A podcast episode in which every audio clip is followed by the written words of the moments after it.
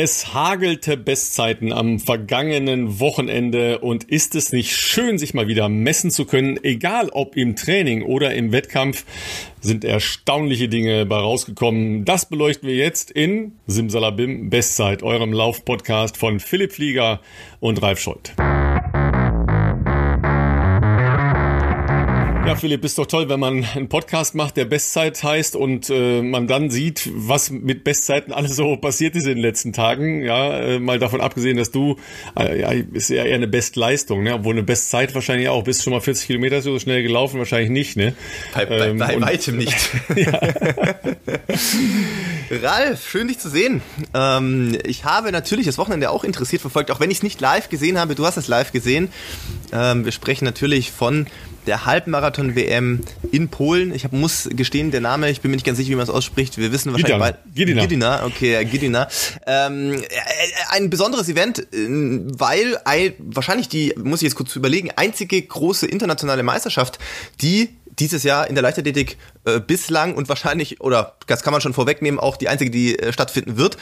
Und das war ja doch auch ein bisschen im Vorfeld natürlich auch Corona-bedingt umstritten. Kann das überhaupt stattfinden? Wird das nicht doch noch kurzfristig abgesagt? Wir haben ja noch drüber spekuliert, als da ich glaube, ein Challenge-Triathlon hat ja da stattgefunden. Das habe ich eher als positives Zeichen eigentlich empfunden. Ich finde, es war offensichtlich ein sehr, sehr grandioses Event logischerweise. Zum einen, weil Profilaufsport stattfinden konnte. Es waren super spannende Rennen und wie du schon angekündigt hast, unfassbar viele Bestleistungen. Und da habe ich auch schon natürlich in diesem einen oder anderen Lauf-Nerd-Foren rumgelesen. Da gab es natürlich auch die einen oder auf Twitter, die gemeint haben, naja, es liegt wieder an den Schuhen und so.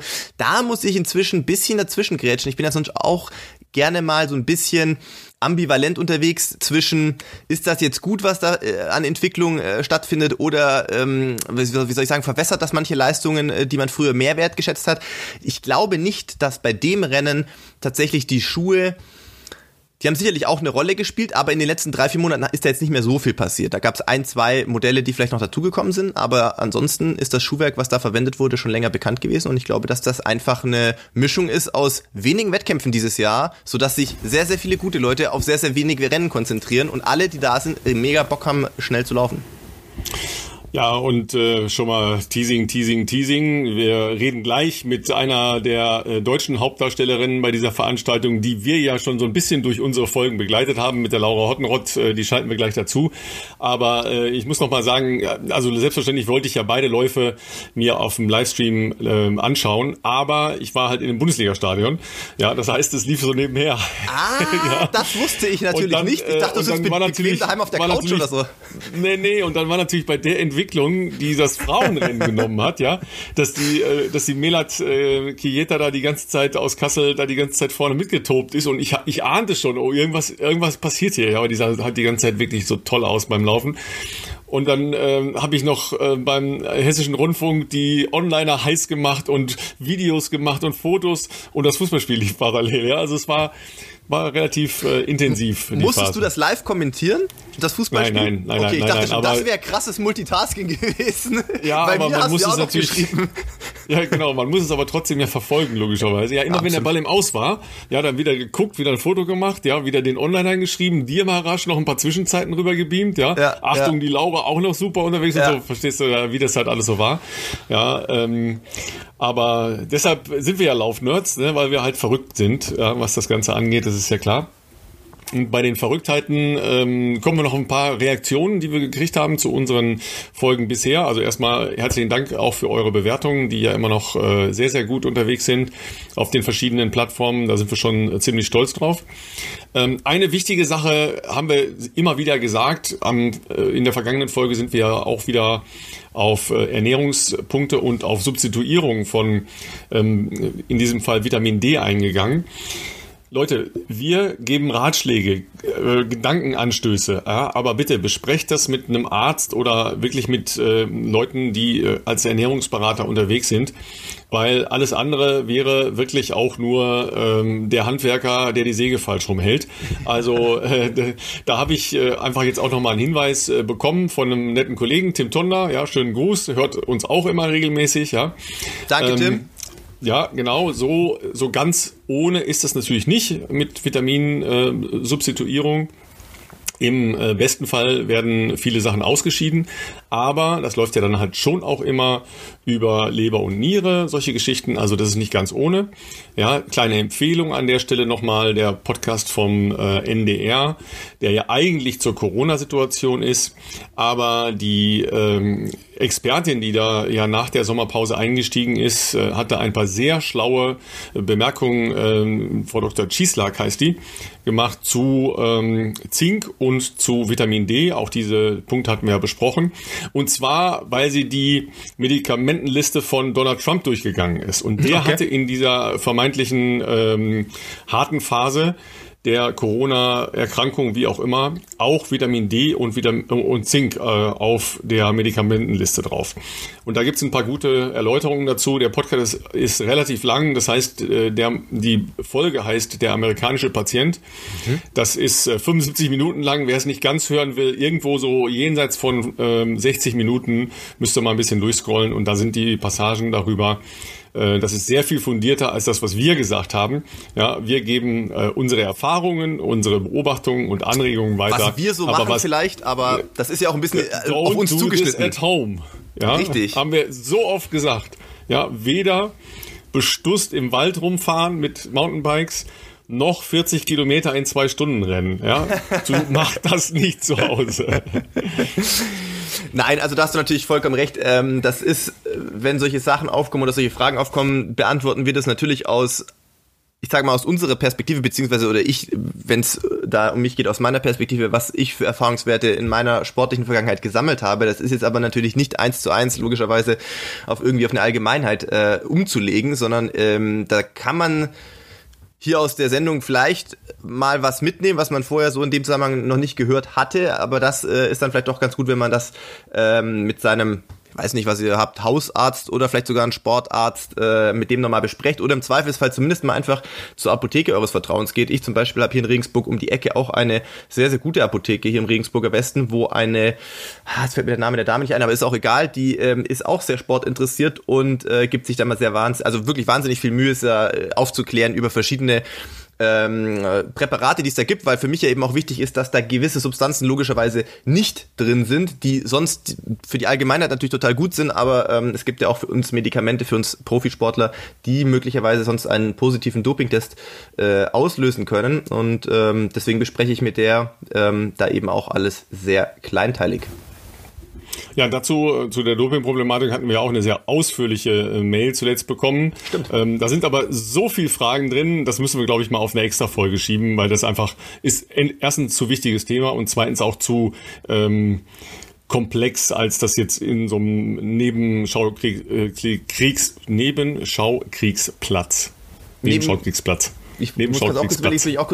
Nebenkriegsschauplatz, so heißt es. Nebenkriegsschauplatz. Je länger man drüber nachdenkt, desto schwieriger wird es. Ja.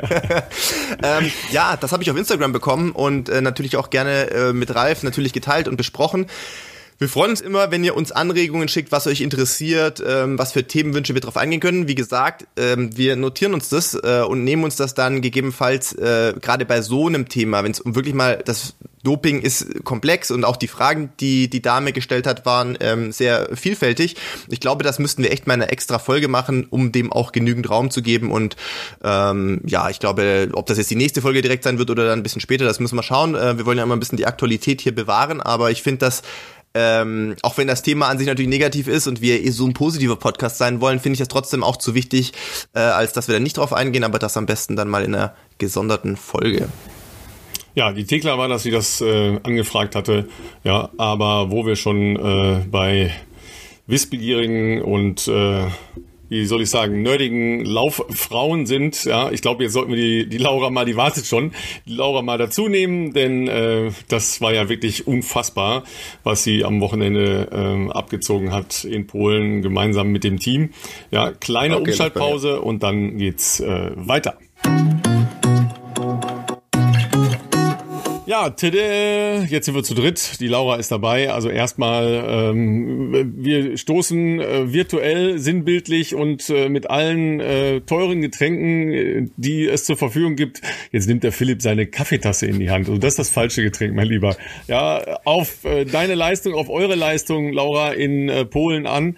Denn ich glaube, das hast du auch in den kühnsten Träumen nicht erwartet, dass du mit einer Bronzemedaille nach Hause fährst aus der Teamwertung und es gleichzeitig für die Melat Kejeta aus Kassel ja eine Silbermedaille noch für das Einzelrennen gibt. Wie war es das Wochenende? Was habt ihr gemacht? Was hat das mit euch gemacht? Ja, also wirklich erstmal vielen Dank für die Glückwünsche auch an das ganze Team. Also das Wochenende war Wahnsinn. Ich meine, wir sind dort angereist und es hieß vorher, ja, wenn es gut läuft, vielleicht eine Platz 6 bis 8 Platzierung mit der Mannschaft. Ja, und die Melat hatte sich schon eine Platzierung unter den ersten 20 ausgerechnet, aber dass wir jetzt zurückkommen mit ihrer Wahnsinnsleistung und der Silbermedaille und die Bronzemedaille im Team, also das konnten wir selber gar nicht glauben. Also ich weiß gar nicht, wo ich jetzt anfangen soll, aber um auch kurz zu beschreiben, wie das war, als wir dann erfahren haben mit der Teamwertung, dass wir wirklich hinter Äthiopien und Kenia als deutsches Team auf dem Podest stehen werden. Also da standen wir gerade in der Lobby rum und alle haben gerechnet und wir dachten so, komm, ja, für Top 10 wird's schon gereicht haben, weil wir auch irgendwie gar keine Zwischenstände bekommen hatten und niemand hatte am Ende direkt das Ergebnis. Und ich stand da mit Deborah und Rabea in der Lobby und als dann die DEV-Betreuer meinten, ja, wir haben Bronze gewonnen. Wir müssen uns jetzt fertig machen für die Siegerehrung. Also dann ging ein Riesengeschrei los. Wir sind die ganze Zeit hoch und runter rumgeschrien und ja, also die ganzen Afrikaner, die dort waren, die waren alle ganz ruhig und ganz lässig und dann waren da so die verrückten Deutschen in Anführungsstrichen, die es halt gar nicht glauben konnten. Ja gut, aber natürlich haben die Mannschaften aus Kenia und Äthiopien nichts anderes erwartet, als dass sie da stehen. Im Zweifel war ja dann einer von beiden noch enttäuscht, dass die andere Nation davor war im Prinzip. Ja, aber also mir ging es so, ich habe das eben schon erzählt, ich war bei einem Fußballspiel und habe das parallel auf dem iPad übrigens angeschaut und dann versucht noch über Social Media Dinge rauszuschrauben und Philipp zu informieren, der aber nicht online war und die Bestzeiten und die Zwischenzeiten und hast du nicht gesehen. Und ich habe schon gedacht, ey, Moment mal, wie ist das eigentlich in der Teamwertung? Ja, weil es war ja nicht nur die Melat mit der unfassbaren Zeit als Zweite, sondern du bist ja auch, mal ganz kurz, ja, du bist 26. geworden. Bei einer Halbmarathon-WM, wo 5 Teilnehmerinnen pro Nation am Start waren. Also das ist ja eine absolute Kracherleistung, um das nochmal hier ganz klar einzuordnen. Ja. Und dann habe ich mir schon gedacht, so weit können die jetzt gar nicht weg sein. Aber ich hatte halt dahinter jetzt nicht so auf dem Schirm. Großbritannien, Polen und so weiter, die hatte ich nicht auf dem Schirm so genau, ja. Aber da hast du ja auch ganze Arbeit geleistet, weil du ja immer weiter nach vorne bist in der Gesamtplatzierung. Und genau diese wesentlichen Nationen, die ja da gegen euch waren, auch immer noch eine eingesammelt hast, ja. Und es war wahnsinnig schwer, das Teamergebnis überhaupt rauszufinden. Weil im Live-Ticker war das nicht drin. Da gab es nur das Einzelergebnis. Es war weder auf der Seite von World Athletics noch auf der Seite vom Ausrichter. Also da habe ich relativ lange gebraucht. Und das kam dann über einen Twitter-Dienst, die jemanden vor Ort hatten. Ja, und die haben dann, glaube ich, auch kurz vor euch dieses Ergebnis getwittert. Und ich dann so, ja, Wahnsinn, ja. Ja, du hast uns jetzt auch direkt geschickt. Also da war ich ja begeistert, dass ihr das so aufmerksam verfolgt habt alles. Ja, also wir haben einfach so vorher halt im Team besprochen, okay, wir kämpfen halt um jede Sekunde und um jeden Platz. Ja, und das hat auch dieses Rennen, muss ich ehrlich sagen, für mich so besonders gemacht. Also mir kam das gar nicht mehr vor wie einen Halbmarathon. Weil ich bin, um ehrlich zu sein, ein bisschen fast zu offensiv angelaufen. Vielleicht nicht von der Platzierung her, aber Geschwindigkeit war doch höher als eigentlich ursprünglich geplant am Anfang. Aber das kam durch dieses WM-Feeling. Also diese ganzen anderen Frauen da und dann ging's los. Und bei Kilometer 1 dachte ich schon, oh, das war vielleicht ein bisschen schnell. Aber dann konnte ich mich auch gar nicht irgendwie auf die Geschwindigkeit konzentrieren, sondern dann ging's gleich links 180 Grad rum. Dann ging's wieder bergab, dann ging's rechts rum, dann ging's wieder hoch, wieder runter. Dann musste man sich ununterbrochen konzentrieren, dass man auch nicht hinfällt. Da sind ja viele Stürze passiert, weil diese Kurven so eng auch waren. Und da war immer so ein bisschen Sand, also vom Meer auch. Und deswegen, glaube ich, war es da auch so ein bisschen rutschig. Also ich habe dann hier meine Schuhe mit nach Hause gebracht und es waren überall noch Sand in den Schuhen und überall. Und ja, dann hat man eine Runde rum gehabt, dann gedacht, okay, jetzt ist, oh Gott, eine Runde rum. Ich habe da meine Zwischenzeit gesehen und habe schon gemerkt, das war ein bisschen schnell, die erste Runde, ob ich das durchhalte. Und habe dann gedacht, okay, wenn ihr jetzt nachlässt, das geht auch nicht, wenigstens die zweite Runde noch mitnehmen. Ja, und dann Runde 2 ging dann aber auch relativ schnell rum, also dadurch, dass man auch sich wieder auf alles Mögliche konzentrieren musste. Und ja, dann war Runde 2 rum, bin ich 10 Kilometer durchgegangen und dachte, ui, das kann richtig schnell werden. Und dann hatte ich ein bisschen Angst vor dem Einbruch, muss ich ehrlich sagen. Also dann gedacht, okay, das schaffe ich jetzt bestimmt nicht. Mal schauen, wie lange es noch geht. Ja, und wenn man natürlich so einen Rundkurs läuft und hat dann 3 Runden von 4, ich meine, das kennt ihr wahrscheinlich selber, dann ist man so, ja, eine Runde geht jetzt auch noch. Und dann in der letzten Runde habe ich halt auch die Polin und die andere Afrikanerin dort gesehen und habe dann gedacht, okay, in Berlin hat das in dem Zielsport, da war ich mal ein bisschen müde, nicht so geklappt. Heute mache ich das mal besser. Und habe dann versucht, okay, ab 150 Meter vom Ziel, die dann beide zu überspurten. Und das hat dann auch noch geklappt. Und dann auf der Ziellinie, also kurz vor der Ziellinie, fiel halt mein Blick dann auf die Uhr. Und ich sehe 1,10, also 45, 46, 47, 1,10, 46, 47, ist es 1,11, 46, 47? Nee, ist halt wirklich 1,10.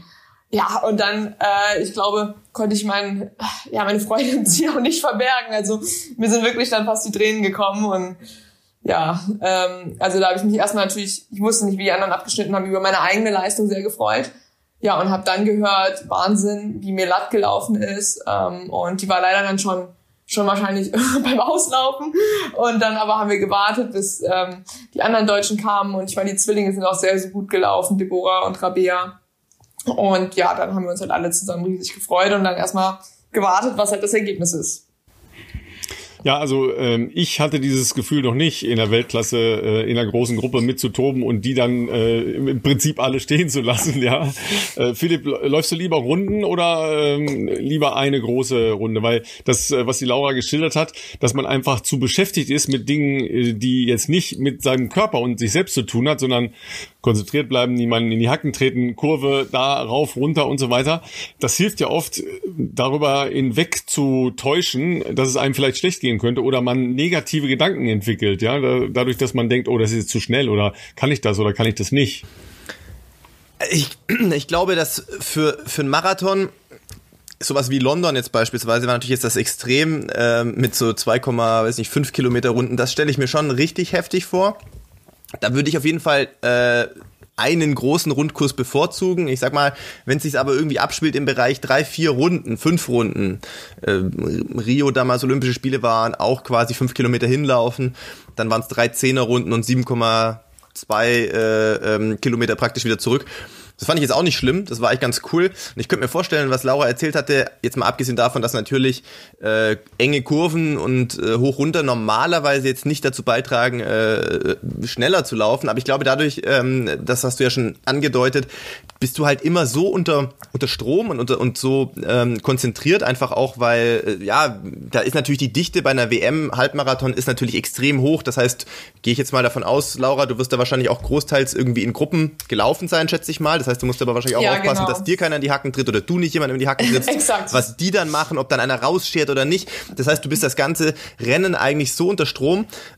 Das klingt jetzt zwar in einem ersten Schritt mal eher negativ, aber es lenkt einen oft sonst ein bisschen davon ab, was man sonst vielleicht während einem Rennen so auch für Problemchen hat oder dass man mal so Phasen hat, wo man sich nicht so gut fühlt, dadurch, dass du einfach immer so konzentriert bist. Und deswegen würde ich sagen, wenn wir vom Halbmarathon jetzt hier 4 Runden haben, kann das schon auch sehr gut sein, weil es ist jetzt trotzdem noch eine überschaubare Anzahl, sodass du nicht wie, das ist mein Paradebeispiel, ist halt immer so 10.000er auf der Bahn, also das kann halt richtig geil sein, wenn du einen guten Tag hast.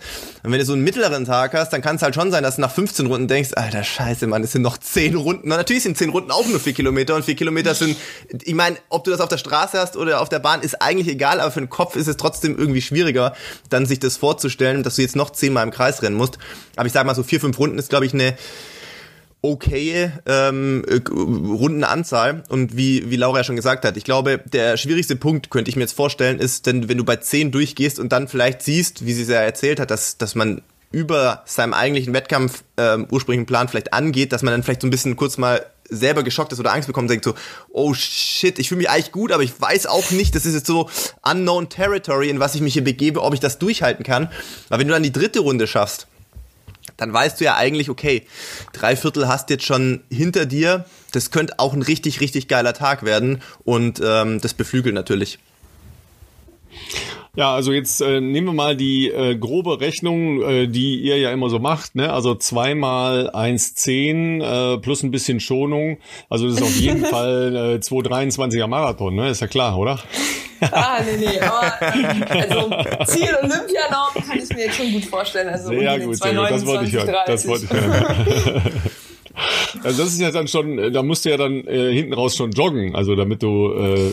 da nicht zu schnell bist. Ne?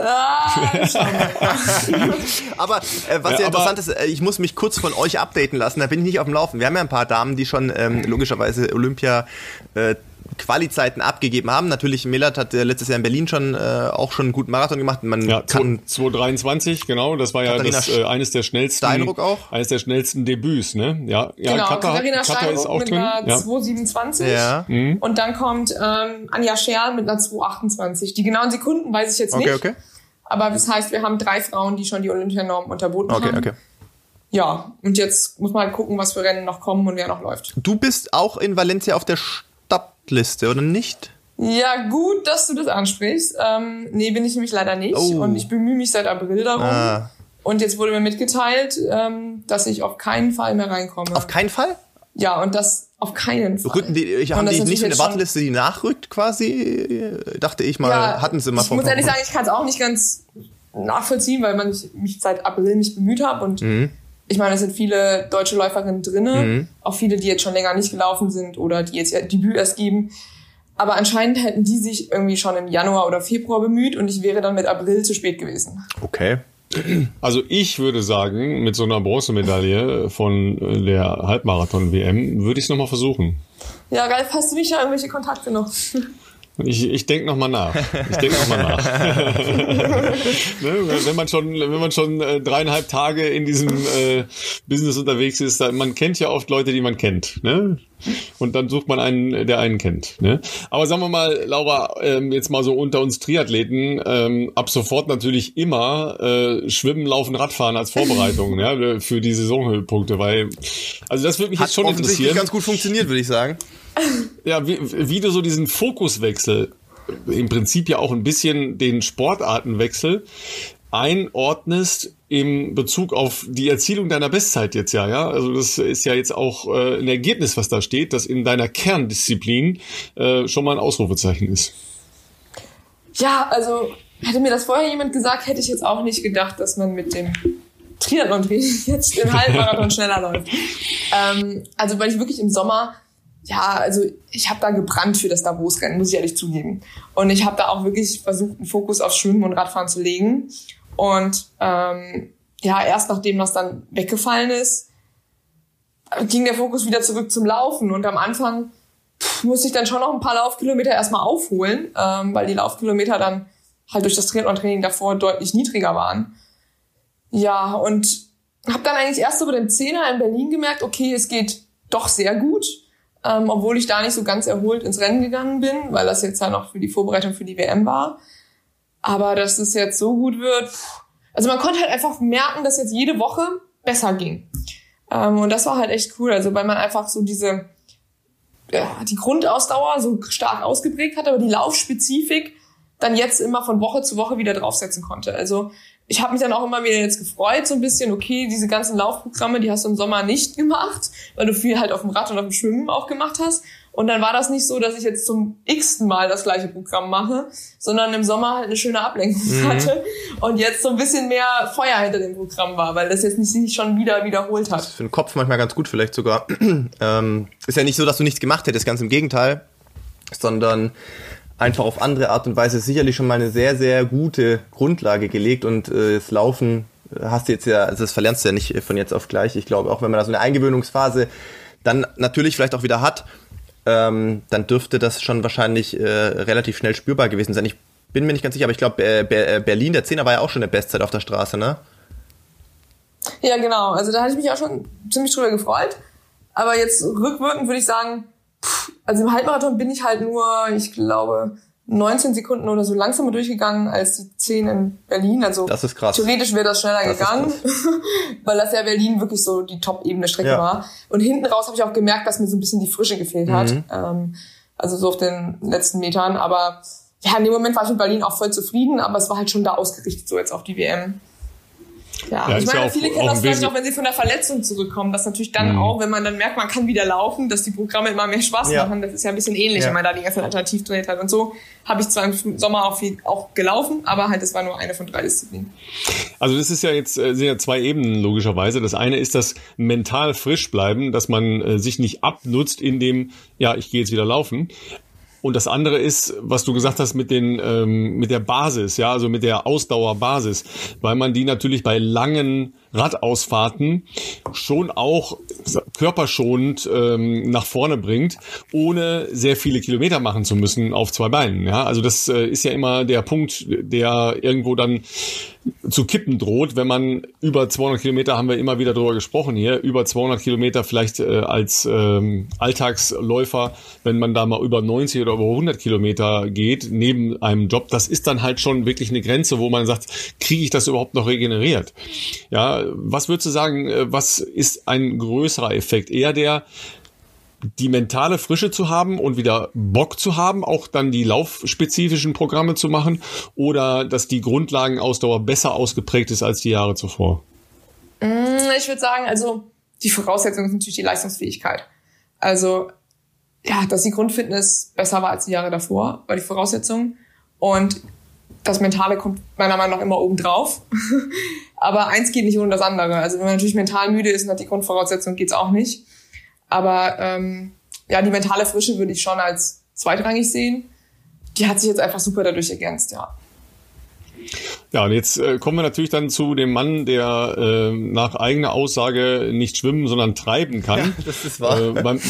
Beim Fahrradfahren gerne hinten drauf sitzt oder neben sich herfahren lässt. Ja. Und trotzdem bei seinem 40er am Wochenende gezeigt hat, dass es ganz schön vorwärts gehen kann.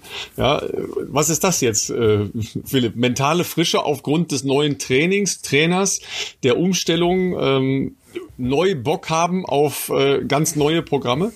Es war sogar Montag, muss ich ja zugeben. Ich habe das ganze Wochenende das vor mir hergeschoben, weil ich habe mich nicht so gut gefühlt einfach. Ich habe ja, die letzten Wochen, das hat mir ja schon erzählt, war einfach irgendwie doch viel los. Also nicht so das, was man jetzt davor auch vielleicht aus dem Trainingslager hatte mit voller Fokus nur aufs Training, sondern dann hattest du Rennen, dann bist du viel, ich war ja kaum eine halbe Woche mal in Regensburg, du warst in Berlin, dann warst du 3 Tage daheim, dann warst du in Hamburg, hast da ein Rennen gemacht, paar Termine drumherum gehabt, Hochzeit hatten wir auch, also auch natürlich auch alles schöne Anlässe zwischendurch, aber das... Ja, Glückwunsch nochmal von meiner Seite auch. Ja, danke schön, danke. Also war aber halt einfach sehr viel neben Sport, oder natürlich die Wettkämpfe sind auch Sport, aber was vom Training irgendwie ein bisschen ablenkt, los, und deswegen war das Fahrtspiel, was ich letzten Mittwoch gemacht hatte, worüber wir auch kurz gesprochen hatten, das war sehr gut, das war für mich sogar eher erstaunlich gut, dass ich dachte, okay, du hast also offensichtlich auch jetzt in der letzten Zeit, ja, verloren hast du offensichtlich nichts, dann musst du halt mal wieder einen Fokus finden. Und dann ist es aber so, wenn du dich dann wieder anfängst, erstmal wieder reinzufuchsen in so einen reinen Trainingsprozess, es gab Tage, also ich habe mich jetzt selten richtig schlecht gefühlt. Also ich meine, wenn du so 20 Kilometer in 3,40 joggst, dann ist das jetzt per se mal nicht schlecht, aber du hast auch immer morgens beim Aufstehen gemerkt, du bist jetzt nicht energized aufgestanden. Du bist aufgestanden, hast schon gedacht, heute bin ich aber irgendwie müde, hänge irgendwie durch, okay, ich mache mal das Training, läufst du los und denkst dann, ist nicht der Tag für sowas Verrücktes irgendwie.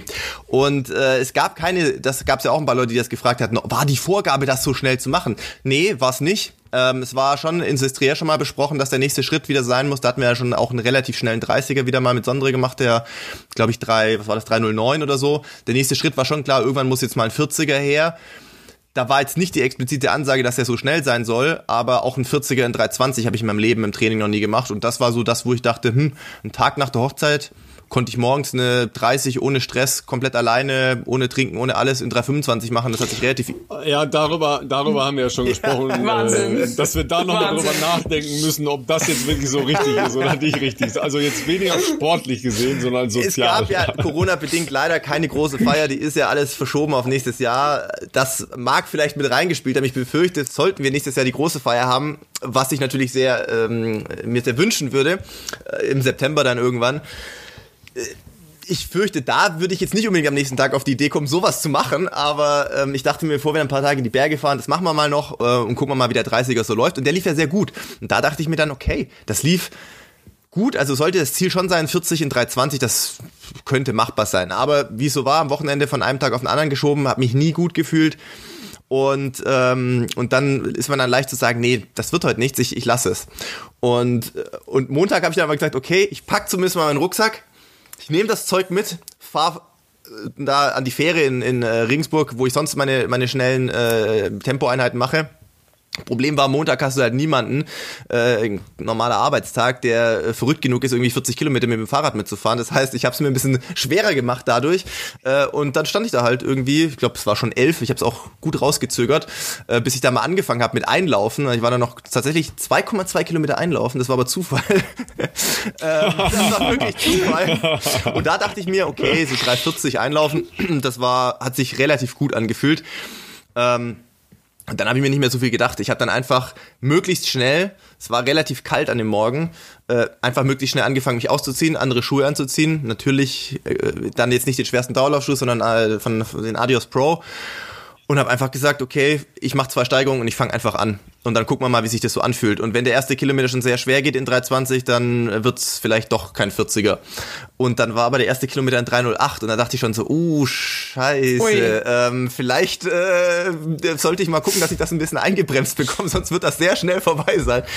Und dann war der zweite Kilometer in 3,12 und dann war mal einer in 3,16, aber ich habe mich relativ schnell so bei 3,13, 14 eingependelt und habe irgendwie gemerkt, so nach 5, 6, 7, 8 Kilometern, also es fühlt sich jetzt nicht schlecht an eigentlich. Wir laufen jetzt einfach mal so weiter. Hatte aber halt wenig zu trinken, weil ich dann quasi, das war jetzt auch nicht ideal, sehr viele Wendepunkte hatte. Ich bin dann halt quasi 10 Kilometer einmal an der Donau entlang gerannt, umgedreht, 10 Kilometer zurück, kurz abgestoppt, Kofferraum, also Auto aufgemacht, Kofferraum raus, dann habe ich eine halbe Flasche getrunken, Kofferraum zu, wieder losgelaufen, 5 Kilometer, 5 Kilometer wieder gewendet, nochmal was getrunken und dann, da war Loslaufen dann schon zäh, muss ich sagen. Also nach den 30 hatte ich schon 3,12er Schnitt, glaube ich, auf der Uhr.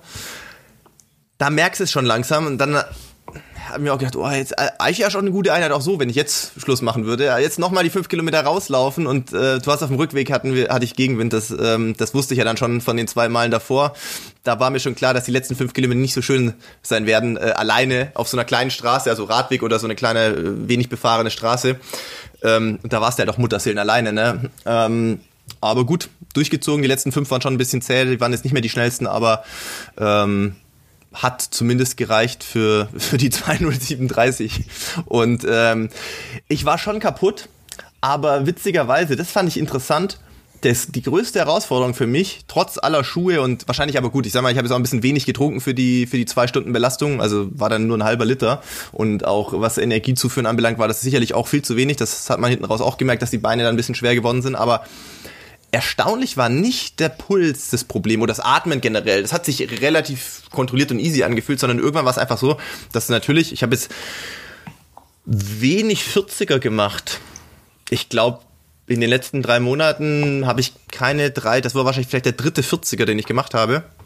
Natürlich mit Abstand der schnellste.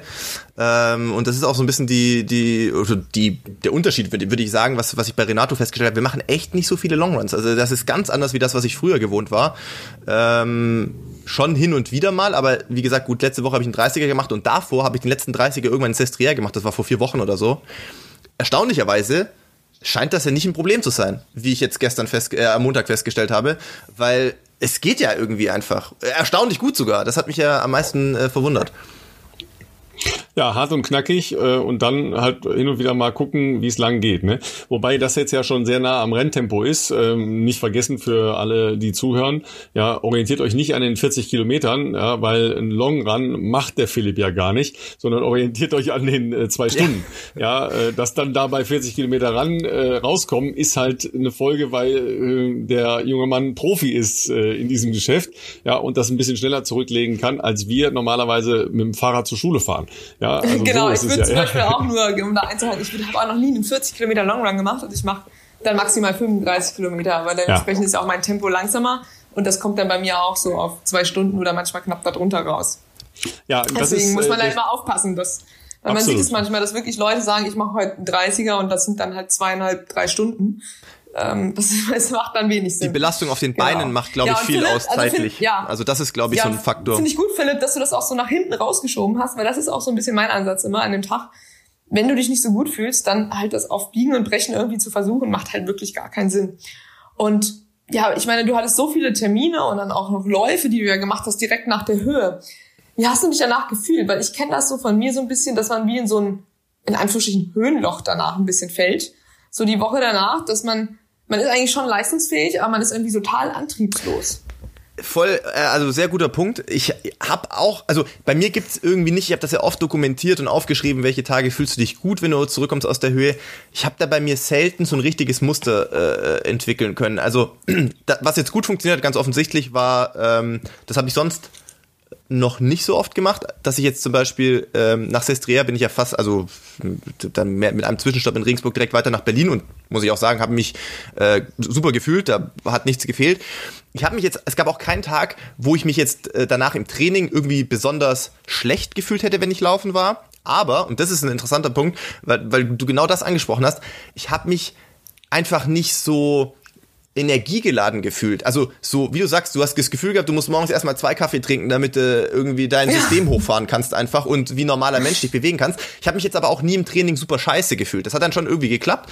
Aber, oder auch der Kühlbrandbrückenlauf, der wäre ja genau, was war das dann? Das wäre dann so, na gut, 10 Tage geht ja auch schon wieder, sagt man so. Aber, also da habe ich mich jetzt auch gut gefühlt. Das war jetzt natürlich ein Trainingslauf und so, aber das hat sich toll angefühlt. Kann ich nicht sagen, aber ich habe mich in der ganzen Phase gab es viele Tage, wo ich mich einfach sehr einfach müde irgendwie gefühlt habe und ja, genau. Das hat sich auch danach schon durchgezogen. Also ich konnte, wenn ich mir keinen Wecker gestellt hätte, ich glaube, dann hätte ich bis um 10 schlafen können auch. Und selbst wenn ich um 10 ins Bett gegangen wäre, also du hast das Gefühl gehabt, der Körper kann einfach immer schlafen.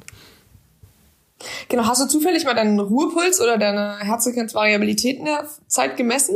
Nee, tatsächlich nicht einen Ruhepuls. Also ich habe halt geschaut in der Auswertung bei der Polar, was nachts mein niedrigster Puls war. Das ist natürlich nicht der Ruhepuls, aber der war tatsächlich ein bisschen höher als sonst. Das fand ich komisch irgendwie. Höher, okay, weil ich hätte jetzt gedacht, ein bisschen niedriger. Müsste eigentlich so sein, das, dass man sich dann, dass das dann nämlich so ist, ist halt so, also das parasympathische System ist so aktiv, dass das ganze System so runtersenkt und man hat einen super niedrigen Ruhepuls auch. Denkt dann erst, boah, ich bin jetzt total leistungsfähig. Aber wie du sagst, man könnte eigentlich die ganze Zeit schlafen und kriegt halt einfach das System nicht hochgefahren. Ja, also das war wirklich so dieses, energetisch so, wie soll ich sagen, also antriebslos hat es so ein bisschen getroffen. Also man musste sich zu allem so krass überwinden und so und das war total merkwürdig. Aber jetzt hast du es ja überwunden und jetzt scheint es ja wirklich richtig gut zu laufen. Ja, also die Einheit war gut. Es war auch eine, glaube ich hatte dann länger mit, danach mich mit Renato ausgetauscht. Das war jetzt nicht ganz so im Trainingsplan drin gestanden. Ich glaube, das war das erste Mal, dass ich ihn in dem Dreivierteljahr jetzt ein bisschen überraschen konnte. Was hat er denn gesagt, wenn ich fragen darf? Ja, er hat geschrieben, okay, this is very, very good. Er muss sich nochmal Gedanken machen für die nächsten 5 Wochen und ich soll jetzt bitte bis zum Wochenende Piano machen und mehr oder weniger nach Lust und Laune laufen gehen, mich ausruhen und er bereitet den letzten Block jetzt vor und schickt ihn mir am Wochenende. Jetzt bin ich nicht ganz sicher, ob jetzt bereitet er den letzten Block noch mal ein bisschen anders vor, eine gute oder eine schlechte Nachricht. Also er hat geschrieben, ich habe das mal Gefühl, dass da noch was lauert. Ich kann noch mal nachschauen, aber er hat geschrieben, okay, ausdauermäßig sind wir, glaube ich, an einem Punkt, wo wir jetzt nicht mehr so den Fokus drauflegen müssen, wenn du sowas im Training alleine machen kannst. Er hat irgendwas gemeint von Specific Endurance, was auch immer das heißt. Ich bin schon sehr gespannt auf den nächsten Trainingsplan. Oh, das klingt nach unmittelbaren Schmerzen. Ja, aber ich möchte noch mal auf einen Punkt kommen, weil das ja auch wesentlich ist. Wir haben da auch immer wieder drüber gesprochen. Ja, wie bereitet man solche Geschichten nach? Ja, also Philipp bei einer wirklich sehr, sehr harten Trainingsbelastung, aber Laura auch bei dir. Ja, jetzt wie bereitet man so ein Ereignis nach, wenn du ja noch ein Ziel hast, nämlich eine Olympia-Qualifikation zu laufen? Logischerweise erstmal mit alkoholhaltigen Getränken, weil wenigstens auf so eine Medaille muss man ja mal anstoßen. Die gewinnt man ja auch nicht alle Tage bei einer Halbmarathon-WM, ja. Aber wie bereitest du das Ding jetzt nach? Also ich muss sagen, jetzt klar, wenn man halt was zu feiern hat, ist es noch ein bisschen was anderes, als wenn man jetzt nur eine harte Trainingseinheit hatte. Also den nächsten Tag danach habe ich erstmal komplett Pause gemacht. Und ja, normalerweise, wenn schönes Wetter ist, fahre ich den Tag danach immer eigentlich Rad. Also eine lange Radtour, eine lockere. ist das, was ich halt dann super gerne mache. Dazu bin ich aber diesmal leider nicht gekommen, auch dem Wetter zu schulden. Und jetzt 4 Stunden bei Swift, das hätte ich jetzt nicht so regenerativ gefunden. Nee. Deswegen habe ich tatsächlich dann, ja, ich habe einen ganz lockeren Lauf im Wald gemacht, auch einen längeren, aber halt wirklich richtig Piano. Also ich gucke dann auf meine Herzfrequenz, dass ich da nicht über 125 komme und laufe erstmal ganz locker, so wie wenn ich jetzt auch Rad gefahren wäre. Aber eine Radtour wäre idealer gewesen. Und dann die Woche jetzt versuche ich erstmal die nächsten Tage gar nicht über den A-Rum-Bereich hinauszukommen und frühestens am Freitag oder am Samstag das erste Mal wieder intensiv zu laufen. Aber ich muss auch ein bisschen darauf schauen, wie ist halt meine Muskulatur. Also jetzt nach dem Halbmarathon, dadurch, dass ja auch diese Bergab-Passagen da drin waren, sind meine Oberschenkel dementsprechend fest. Mhm. Aber sonst tut zum Glück nichts weh, das ist schon mal super. Also ich habe jetzt nichts, wo ich irgendwie sagen würde, okay, das muss jetzt behandelt werden, sondern... Warst du schon mal beim Physio seither? Muskulatur. Wir hatten einen Physio vom DLV mit, also am nächsten Tag hat der behandelt, aber am nächsten Tag ist immer noch nicht so schlimm. Das stimmt. Das kommt ja erst so 2 Tage später. 100%ig, bei mir auch so. Ja, und ich habe, also jetzt, heute bin ich locker gelaufen und morgen laufe ich nochmal locker und dann gucke ich mal, wie es geht, vielleicht ein Programm zu machen am Freitag. Ja, ernährungstechnisch irgendwas, wo du sagst, ja, das ist schon besser, wenn das dann danach so durchgezogen wird als Routine? Also nach dem Wettkampf muss ich ehrlich sagen, will ich erstmal das essen, worauf ich mich freue und irgendwas mit Kohlenhydraten. Ja, und die nächsten Tage auch erstmal, um halt die Energiespeicher wieder richtig aufzufüllen. Also sonst also jetzt nichts Spezielles, worauf ich drauf achte. Klar, nach einem harten Trainingseinheit trinke ich immer eigentlich noch meinen Eiweißshake dazu.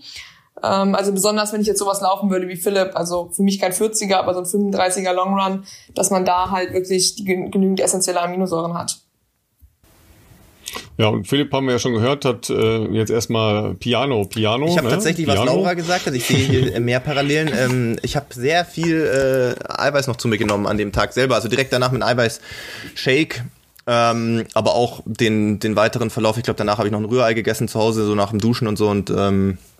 abends muss ich kurz überlegen, aber es war auch irgendwas mit Eiweiß. Und das hat mir relativ gut geholfen. Also es ist jetzt nicht so, dass ich die Tage danach das jetzt gar nicht gemerkt hätte. Das ist natürlich Quatsch. Das ist natürlich schon eine harte, sehr harte Einheit gewesen. Aber ich konnte am nächsten Morgen, weiß ich jetzt nicht genau, knappe Stunde bin ich gelaufen. 3,52 oder so, die 15 Kilometer und so. Das war jetzt okay. Da habe ich mich jetzt nicht irgendwie total im Arsch gefühlt. Natürlich hast du schon ein paar Stellen gemerkt, die muskulär sehr zu waren. Aber ich war dann, das hatte ich ja im Vorfeld mir schon so zurechtgelegt, Dienstag beim Physio und auch heute beim Physio. Und da haben wir das Gröbste echt schon, glaube ich, ganz gut ausgearbeitet. Und bis zum Wochenende ist ja dann erstmal noch Schonfrist für mich.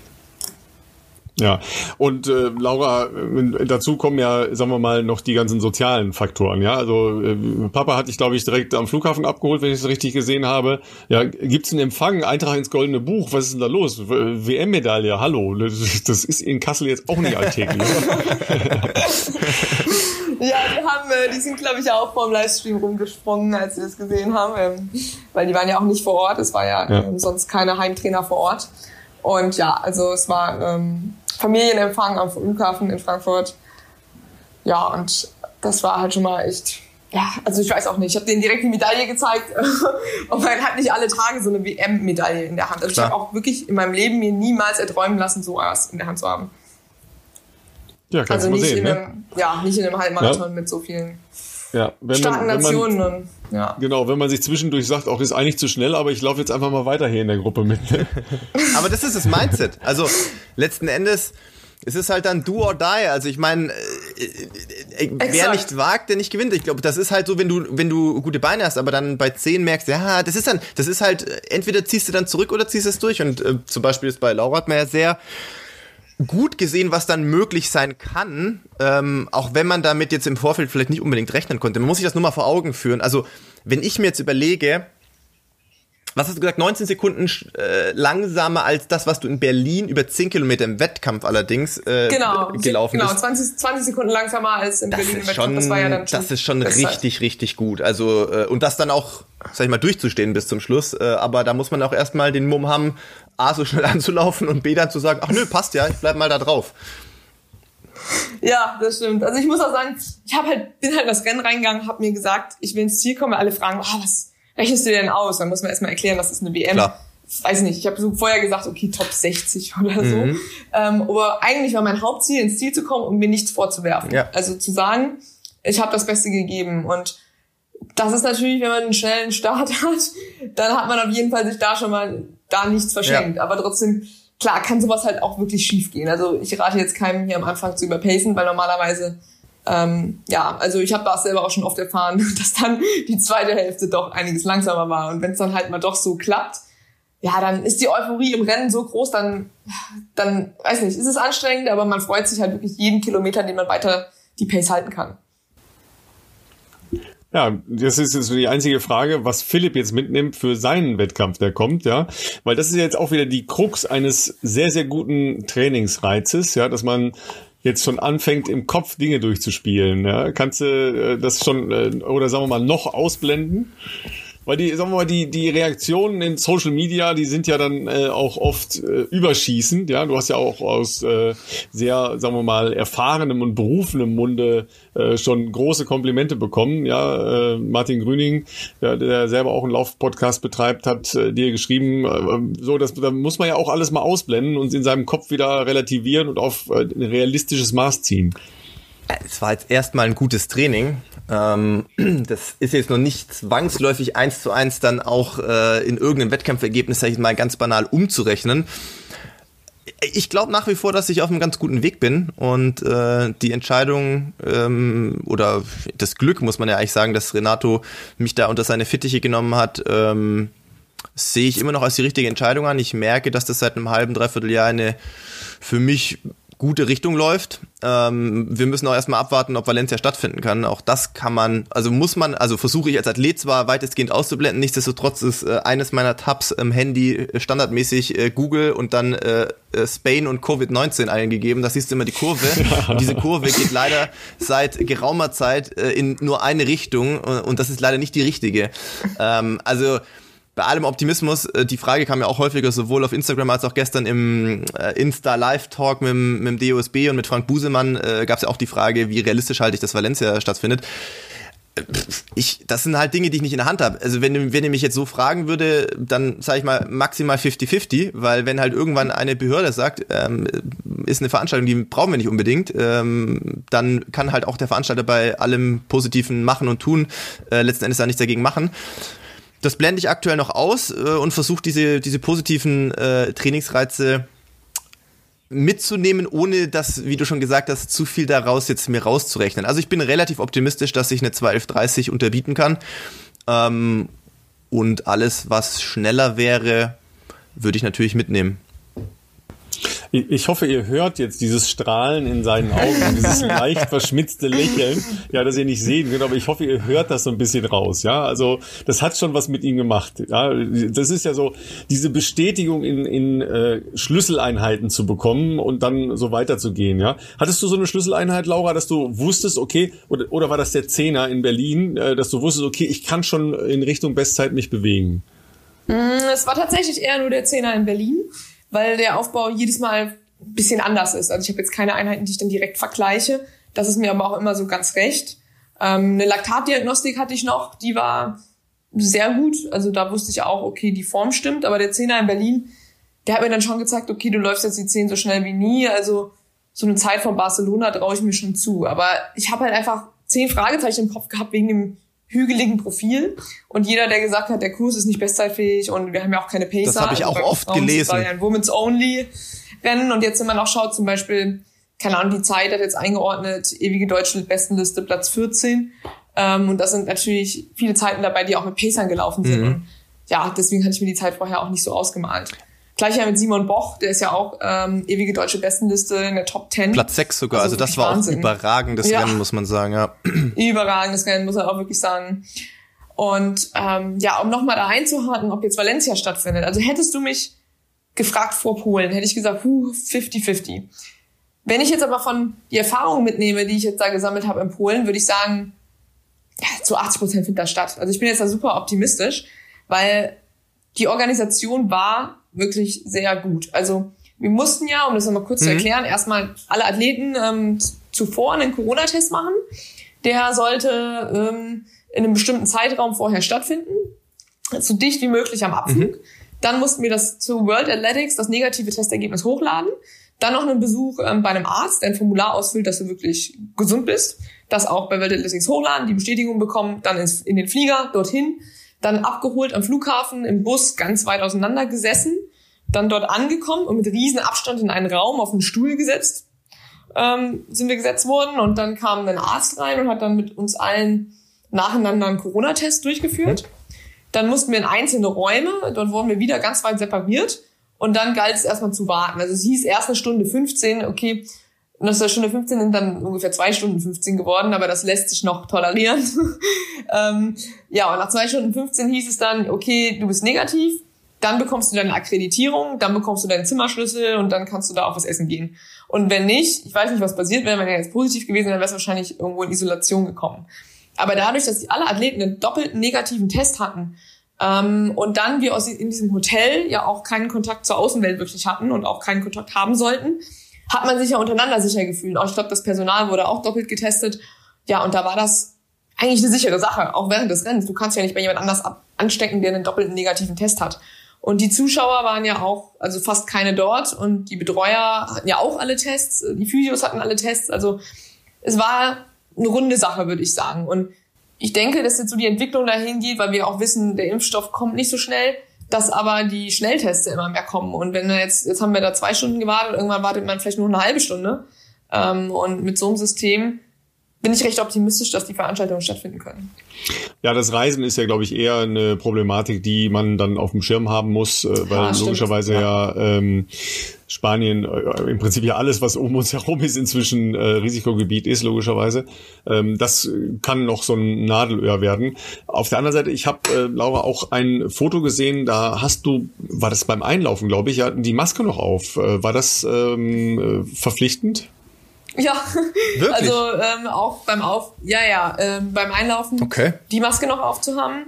Dann auch Callroom-Zeit war schon 35 Minuten vorm Start. Okay. Das heißt, das Aufwärmen vorm Halbmarathon musste extrem früh passieren, also auch nicht so optimal. Mhm. Und dann Maske wurde dann erst, ich glaube, 3-4 Minuten vorm Start ausgezogen und in eine Tonne geworfen. Vergleichbar mit der Challenge Davos, da war es noch knapper. Da war es, bevor wir ins Wasser gegangen sind, da durfte die Maske dann erst ausgezogen werden. Das ist schon ein bisschen unangenehm. Also klar, wenn man jetzt intensiv aufwärmen würde und muss dann durch die Maske atmen, ist natürlich nicht so angenehm. Aha, okay, also Aufwärmprogramm mit Sauerstoffschuld zur Erlangung einer persönlichen Bestzeit. Ich glaube, das ist ein interessanter Forschungsansatz, ja. Aber das ist ja schon, also man atmet ja logischerweise sehr viel schwieriger. Es gibt ja Trainingsformen mit Atemsuppression, ja, dass man entweder auch mit einer Maske läuft oder bei Schwimmern passiert das häufiger, die dann einen Schnorchel haben, der nicht eine normale Schnorchelöffnung hat, sondern einen Korken oben noch drauf, wo dann nur kleine Löcher drin sind. Das ist ein besonders nettes Training, ja, da ist relativ schnell im Laktat, ist man da, ja. Habt ihr so einen Quatsch mal gemacht, Atemsuppression? Also das heißt Quatsch, das kann man natürlich schon auch machen, ja. Ich kenne Trainingseinheiten von Rob Drüppers. Ja, habt ihr vielleicht den Namen schon mal gehört? Das ist so die Zeit von Willy Wühlbeck gewesen. Der hat viel mit Atemanhalten Tempoläufe gemacht. Nein, ich nicht. Also ich persönlich jetzt noch nicht, nein. Guck mal, was ihr noch alles machen könnt. Das ist Wahnsinn. Philipp, du könntest noch laufen und schwimmen. Überleg dir das mal, du Wahnsinn. Ja. Und Radfahren. Und ach du Jemine, das ist ja der Hammer. Ja, Laura, was machst du jetzt mit deiner Form? Das ist ja jetzt eher die Frage. Ne? Jetzt bist du so weit und jetzt gibt's nichts. Ja, das ist total blöd. Ich kann jetzt auch nicht, ich habe eigentlich so gedacht, okay, jetzt bereits ja Valencia vor, weißt du aber nicht, ob du eine Nummer kriegst. Eigentlich habe ich eine klare Absage. Also jetzt da noch irgendwie Hoffnung zu schüren, schwierig. Und es gibt dann einen Ausweichversuch. Dresden gibt's noch, ne? Genau. In Dresden, das bin aber dann auch nur ich, auf so einer 1000 Meter Gerade wird eine Runde gemacht, die ist dann 2,2 oder so lang, also hin, Wende, zurück. Also eine runde Wende, aber anscheinend in einem Park. Ja, und jetzt heißt es ja, dann kannst du ja da versuchen. Aber gut, da dürftest du bin jetzt also immer noch nicht so überzeugt. Ich habe das Konzept habe ich auch zugeschickt bekommen oder das Rennen und es gibt ja da glaube ich einen größeren. Und was hast du gedacht? Ich wurde auch gefragt, ob ich da hin möchte. Ich habe mich jetzt dagegen entschieden, einfach weil für mich hätte die Halbmarathon WM einfach Sinn gemacht, vom Zeitpunkt, von allem drum und dran, und jetzt später irgendwo anders hinzugehen, wo man jetzt auch nicht so genau weiß, als Mann, wie da die Konkurrenzsituation ist, für einen halben macht für mich nicht so viel Sinn. Es gibt ja aber auch, glaube ich, ein 10-Kilometer-Rennen im Rahmen dieser Veranstaltung und einen Marathon. Und da wäre jetzt meine Frage, wäre es da erlaubt, ist ja für Frauen in Anführungszeichen dann ein kleiner Vorteil, wäre es erlaubt, dass du da von einem männlichen Pacer oder von mehreren männlichen Pacern geführt wirst? Weil das könnte ja dann schon wieder, auch wenn die Runde natürlich super klein ist, okay, aber es wäre dann so wie in London die Runde ungefähr, wäre das potenziell eine Option oder weißt du das auch noch nicht? Genau, das wäre nämlich eine Option, also dass man sagt, okay, der Vorteil an dieser kleinen Gerade mit der Wende ist dann halt, dass man halt Männer haben kann, die mit einem laufen können, so wie ja in anderen Marathons auch. Ja, und dann müsste ich natürlich schauen, also wie kriege ich das mental hin? Ja. Das ist so die Frage. Und wer ist da noch? Also ich würde mir halt schon wünschen, dass da mehrere Leute noch sind. Ja. Weil wenn natürlich alle anderen Frauen eine Nummer in Valencia haben und ich bin Lauf in Dresden, muss jetzt mal gucken, wie ich mich mental dafür motivieren kann. Also heute bin ich noch nicht motiviert. Vielleicht ändert sich das aber noch nächste Woche. Mal sehen, was da noch vorfällt. Vielleicht bin ich eine super Pacer-Gruppe oder ich hätte mir schon gedacht, vielleicht gibt es ein paar andere Männer, die sagen, okay, ich habe Bock, einen Marathon zu laufen.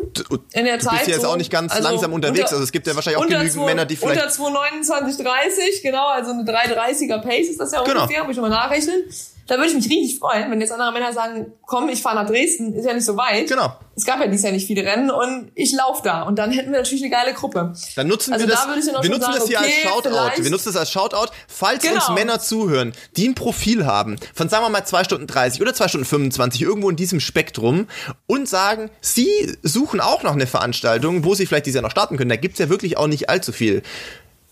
Und dann vielleicht auch noch jemandem helfen wollen, der um Olympiatickets kämpft, nämlich der Laura, dann meldet euch doch gerne bei ihr direkt auf, keine Ahnung, Instagram oder whatever, oder bei uns. Ja, ich kann den Link könnten wir verlinken und ja, dann genau, von der Veranstaltung. Ja, genau, wir verlinken das in die Shownotes nochmal zur Veranstaltung und dann meldet euch bei uns oder bei Laura, falls ihr das interessant findet, und dann kriegen wir das bestimmt auch hin, dass wir euch ins Rennen da reinkriegen. Oh, das wäre natürlich ein Ding, ne? Ich weiß nicht, da würde jetzt schon so... Sowas würde mich halt motivieren. Ja, weil ich gesagt habe, bis jetzt fehlt mir die Motivation für das Rennen, aber um zu sagen, also die Runde ist in einem Park und flach ist sie und man kann natürlich die Getränkestation gut positionieren auch. Das ist auch nochmal ein Vorteil. Ja. Guck mal, ich liebe diese positiven Ansätze, ja? Es ist sie das Positive. Laura, das ist doch ganz einfach. Du stellst dir jede Gerade als eine Serpentine am Flüelerpass vor. Ja, das hast du lang genug visualisiert in diesem Sommer. Das stimmt. Ja, und das ist deutlich attraktiver. Ja, und in so einem Park, da stehen auch Bäume und so. Von Waldwandern hatten wir es hier auch schon ein paar Mal. Da müssen wir übrigens auch nochmal einen Schwerpunkt zu machen, weil es auch ganz spannend ist. Ja, also, falls du noch ein paar positive Ansätze brauchst, sammeln wir die auch noch für dich in den nächsten Wochen. Kein Thema. Ja, es gibt übrigens noch ein anderes Marathonrennen, das jetzt auch aufgrund der Absage der vielen großen Veranstaltungen ins Leben gerufen wurde, ist ein bisschen längere Anreise in den USA. Wird gerade ein Ding aufgesetzt, das eben auch in Richtung Qualifikation für die Olympischen Spiele angelegt ist. Wo war das gleich nochmal? Ist das irgendwie, das ist schon im Herzen von Amerika irgendwo, glaube ich, ne? Ja, das, ich meine, es war nicht in Michigan, sondern ein anderer Staat mit M. Laura, hilf uns. Minnesota. Mississippi? Ich meine Mississippi. Okay. Ah ja. Aber ist jetzt auch viel Meinen und Denken. Auch okay, das Google schauen wir nach. Habe ich aber auch was dazu gelesen, dass sie das für amerikanische Frauen irgendwie oder Männer wahrscheinlich dann auch, aber auf jeden Fall nochmal ein Corona-konformes Marathonrennen. Gut, in Corona-Verhältnissen diese Reise in die USA ist natürlich auch so ein Ding. Ja, gut. Vielleicht dann doch lieber Dresden. Das stimmt natürlich. Ja, da bist du schneller in Dresden, das ist ganz sicher. Das ist richtig. Da könntest du mit dem Fahrrad hinfahren. Das stimmt. Ne? Ja, ist doch großartig. Soll ich euch jetzt noch eine kleine Geschichte aus der Historie erzählen? Die geht auch von Marathonlaufen in den USA und von Bestzeiten erzielen, weil heute vor 52 Jahren, 42 Jahren, sorry. Ich bin schon wieder ich kann mir Geschichten merken, aber das mit dem Rechnen ist echt schwierig. Heute vor 42 Jahren. Ich bin gespannt, was für ein Marathon das ist. Es ist nicht der New York Marathon, weil der ist später normalerweise. Es ist Ja, da sieht man, dass du ein bisschen später geboren bist und noch ein junger Hüpfer bist. Ich habe auch keine Idee. Weil Ende der 70er Jahre fand der berühmte New York Marathon im Oktober statt. Aha, okay. Ja, und es war tatsächlich der New York Marathon. Und da trat zum ersten Mal eine junge Dame auf der Marathonbühne auf. Und es sollte das letzte Rennen ihrer Karriere werden, weil sie sich bis dahin noch nicht auf der Marathondistanz versucht hatte. Mhm. Sie hat dann bei dieser Veranstaltung einen Weltrekord aufgestellt, ja, und damit einer Deutschen den Weltrekord im Marathon abgejagt. So, jetzt erstmal, wer war die Deutsche, die den Marathon-Weltrekord hielt? Ende der 70er Jahre. Richtig, Christa Vahlensieck aus Wuppertal. Ey, sag mal, was macht denn ihr eigentlich so, wenn ihr auf dem Sofa liegt und ihr liegt viel auf dem Sofa? Ich sehe schon, da kommt Arbeit auf. Ja, das sollte im Kaderlehrgang, Grundvoraussetzung sein, so als Theorieteil, das würde nicht schaden auch, ja, okay. Absolut, aber deshalb erzählen wir ja so Sachen hier auch ganz gerne mal hin und wieder, ja, damit ich auch mal Ich möchte kurz fragen, welche Nationalität hatte die Athletin? Darfst du das sagen oder ist es dann zu einfach? Sag mal. Was wolltest du noch fragen? Also es wird ja natürlich keine Afrikanerin sein. Welche Farbe hat der rot-weiße Fliegenpilz? Nein, mich würde hauptsächlich interessieren, ist es eine Amerikanerin oder nicht? Weil ich glaube nicht. Nein, es ist keine Amerikanerin. Dann würde ich einfach mal sagen, Grete Waitz. Nicht so schlecht, der Mann. Nicht so schlecht, der Mann. Ja, also es war tatsächlich Grete Waitz, die da wirklich mit diesem Marathon in New York wollte sie ihre Laufkarriere beenden. Krass. Ja. Weil sie auf den Bahnstrecken und so eigentlich ja eine Menge erreicht hatte. Und dann hat sie gesagt, okay, ich laufe den New York Marathon noch. Und lief dann da Weltrekord. Und das war 2:32:30. Ja, und den hielt vorher Christa Vahlensieck aus Wuppertal. Ja, also das müsst ihr unbedingt mal nachlesen, weil das sind ja die Ursprünge eures Sports, nicht nur in Deutschland, sondern auch Grete Waitz. Und die ist ja dann noch Grete Waitz, einiges. eine Legende, die mehrfach den New York Marathon gewonnen hat, die die ersten Weltmeisterschaften im Marathon gewonnen hat, die 92 in Los Angeles Zweite hinter Joan Benoit war, also die erste Marathon bei Olympia für Frauen, da entsprechend positiv abgeschlossen hat, ist dann leider relativ frühzeitig schon an Krebs erkrankt. Hat dann eine Krebsstiftung ins Leben gerufen, die in Norwegen eine Menge Geld gesammelt hat. Und leider ist sie auch viel zu früh mit 57 Jahren an Krebs verstorben. An der Stelle muss ich ganz kurz mal einmal ein- und ausatmen, ja, weil ich hoffe, dass ich, also bin ganz, ganz guter Zuversicht, dass ich meinen nächsten Geburtstag doch erleben werde, ja, weil ich es ja auch hinter mich bringen musste.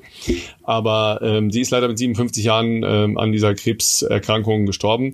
Und sie hat hinterlassen, ich weiß nicht, ob meine Karriere etwas wert war, aber ich hoffe, ich habe Menschen zum Laufen und zum Marathon gebracht, die eigentlich glaubten, sie wären nicht dafür geschaffen.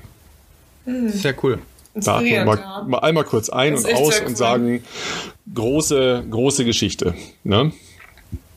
Ja, Kinders, ne? So ist das, wenn man mal zurückschaut, ja, auf einen großen Charakter eures Sports. Ja? 1978. Wahnsinn.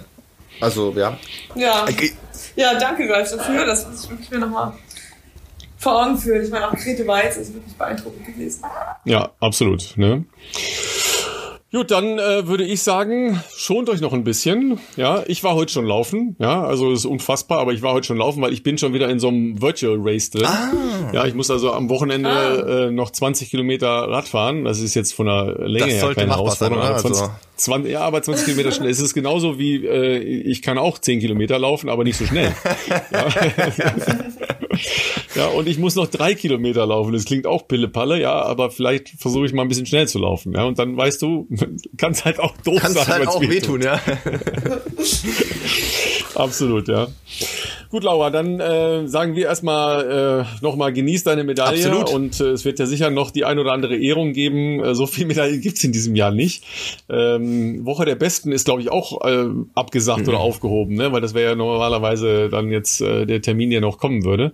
Aber das wird sicher auch mal nachgeholt. Also genieß die Ehre, die dir selbstverständlich gebührt, und ja, hoffe, du findest den richtigen Weg. Dresden oder Mississippi. Das klingt jetzt auch ein bisschen geil. Ja, vielen Dank, Ralf, und vielen Dank, Philipp. Und ja, dieser Ausruf in Dresden steht auf jeden Fall. Das ist eine richtig gute Idee. Wir werden es verlinken in die Shownotes. So machen wir das. Also wer Interesse hat, ihr wisst Bescheid, meldet euch. Genau, ich glaube, es ist der 8. November. Ist noch ein bisschen Zeit für diejenigen, die das vielleicht kurz entschlossen überlegen, aber ich sag mal so, wie wir vorher schon gesagt haben, do or die, ne? Also es gibt jetzt nicht mehr so viele Angebote, das ist was, wo ihr jetzt zuschlagen müsst, Leute. Ja, keine langen Läufe mehr vorher. Keine 40er. Gut, Philipp, du mach auch entspannt, und dann sagen wir, ihr Lieben, macht das, was ihr am besten könnt und am liebsten habt, geht rauslaufen, es soll super Wetter werden. Es ist so geil mit den Blättern draußen und so tolles Laufwetter, freut euch drauf. Super Wochenende, ich sag ciao, ciao und vielen Dank, Laura. Wir hören uns in der nächsten Woche, macht's gut, ciao.